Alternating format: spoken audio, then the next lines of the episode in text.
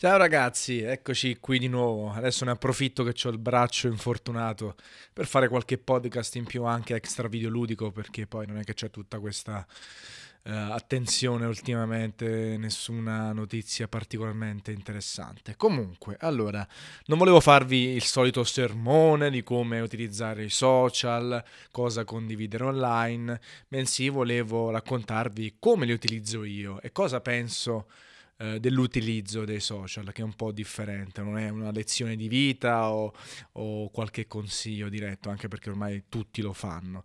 Tendenzialmente poi eh, io utilizzo i social da, da tempi in memory, da, dagli anni, fine anni 90, quando stavo all'università, um, stavo sulle chat di Mirk, se vi ricordate, no? Il mitico Mirk, eh, e ho perso anche un paio di esami, non ho fatto perché ero un operatore di alcuni canali e lo utilizzavo tantissimo per cazzeggiare, no? parlare con le persone, conoscersi a distanza, era uno dei primi metodi efficaci per conoscersi a distanza, condividere passioni comuni, conoscere di più dell'altra persona e poi magari organizzare dei raduni. C'erano tanti raduni al tempo, sia grazie alle chat di Mirk che ai forum, un'altra cosa che un po' si sta perdendo tranne alcuni aspetti. Il forum era proprio una, una, un ambiente di discussione che era distaccato dal sito, che, che non, non aveva niente a che fare o quasi col sito. Sì, ogni tanto si condividevano le informazioni, le notizie, però si viveva tutti lì dentro, si parlava lì dentro e si discuteva discuteva.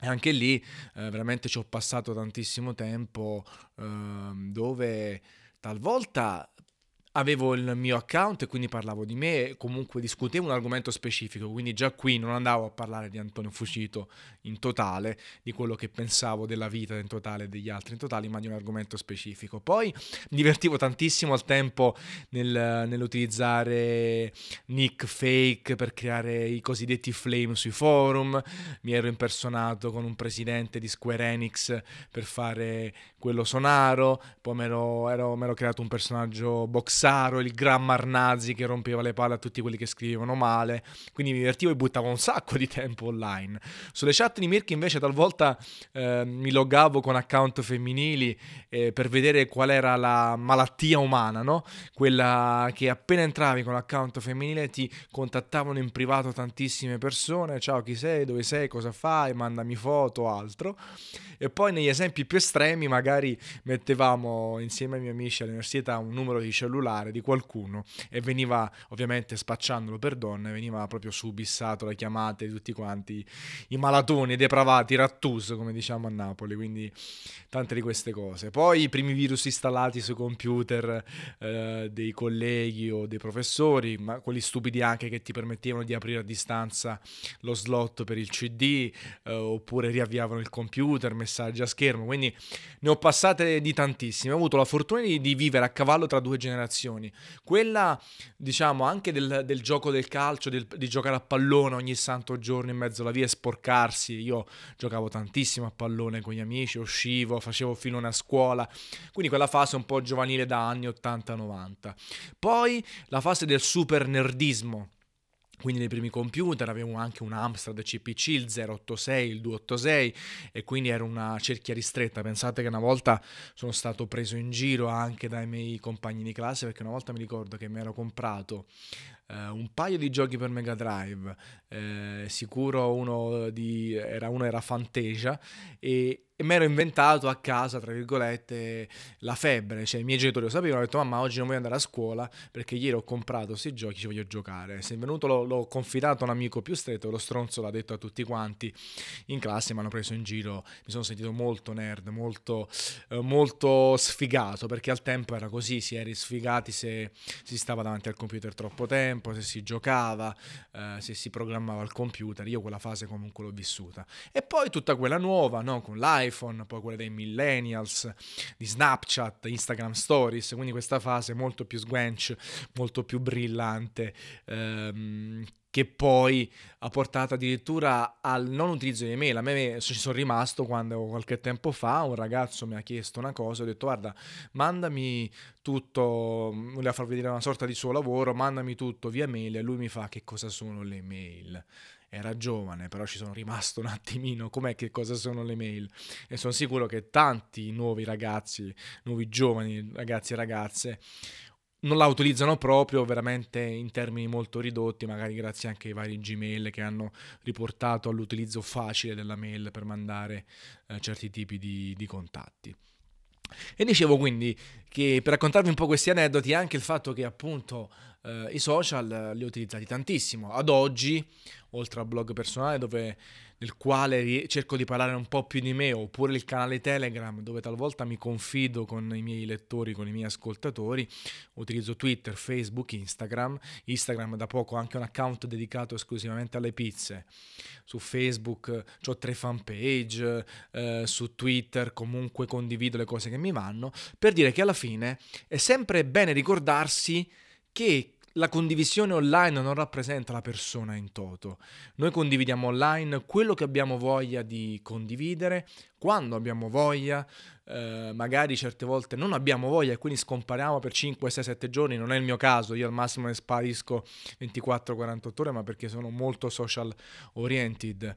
E, e parliamo soltanto di argomenti che ci interessano. Vi assicuro che io di politica eh, non di politica, la politica la seguo, voto come tutti, ho le mie idee ben precise, eh, però non ne parlo mai, proprio il 99% del tempo non ne parlo perché mi dà noia, non mi piace condividere il mio pensiero politico, non mi piace litigare, leggere discussioni, eh, fare tutte quelle cose fastidiose.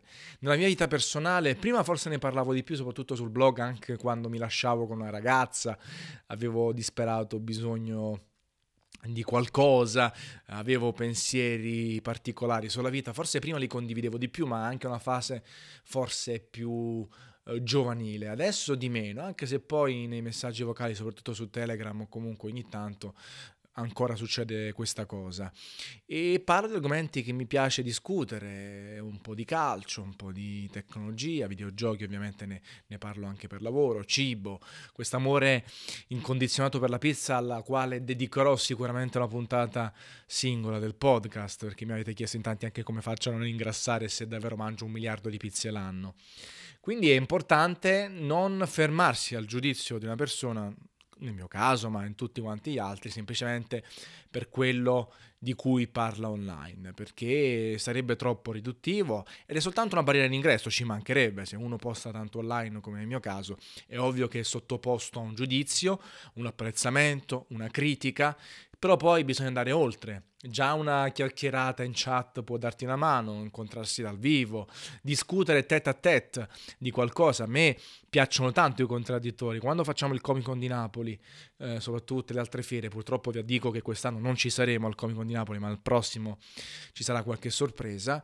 Um, tutte quelle conferenze che facevamo discutendo direttamente con le persone, sia di videogiochi sia di altre cose, sono estremamente divertenti, estremamente formanti. Oppure quando, fa- quando vado a fare la pizzata annuale con i miei lettori, eh, lì comunque ci si riesce ad aprire un attimino e capire meglio chi è l'interlocutore, eh, se ha qualcosa di interessante, se può diventare un amico eh, e tutto il resto che ne consegue. Quindi è importante ricordarsi che sui social si condivide quello che si vuole, quando si vuole. In molti poi lo utilizzano per lavoro, fanno marchette, vengono pagati, insistono sull'argomento perché sanno che può portare un successo, una visibilità. Ci sono tantissimi fenomeni da baraccone, ne conosco anche tanti da, di molto vicino, che, che, fingono di essere quello che sono perché hanno trovato una, un modo per avere un po' di visibilità e continuano a reiterare su quel tasto per cercare di trovare un riscontro, anche se poi tu che li conosci sai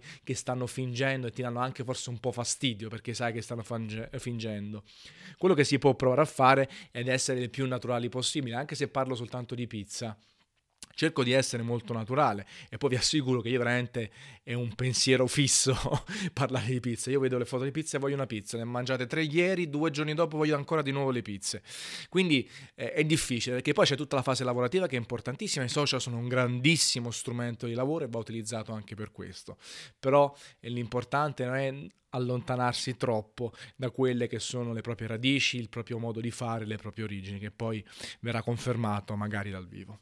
Questo è quanto, 15 secondi per dirvi che e vi chiedervi di iscrivervi al podcast, lasciare un commento soprattutto su iTunes, se ci sono criticità o critiche da fare contattatemi in privato e poi veramente il podcast lo trovate ovunque, quindi una bella cavata in bocca circolare e al prossimo, ciao!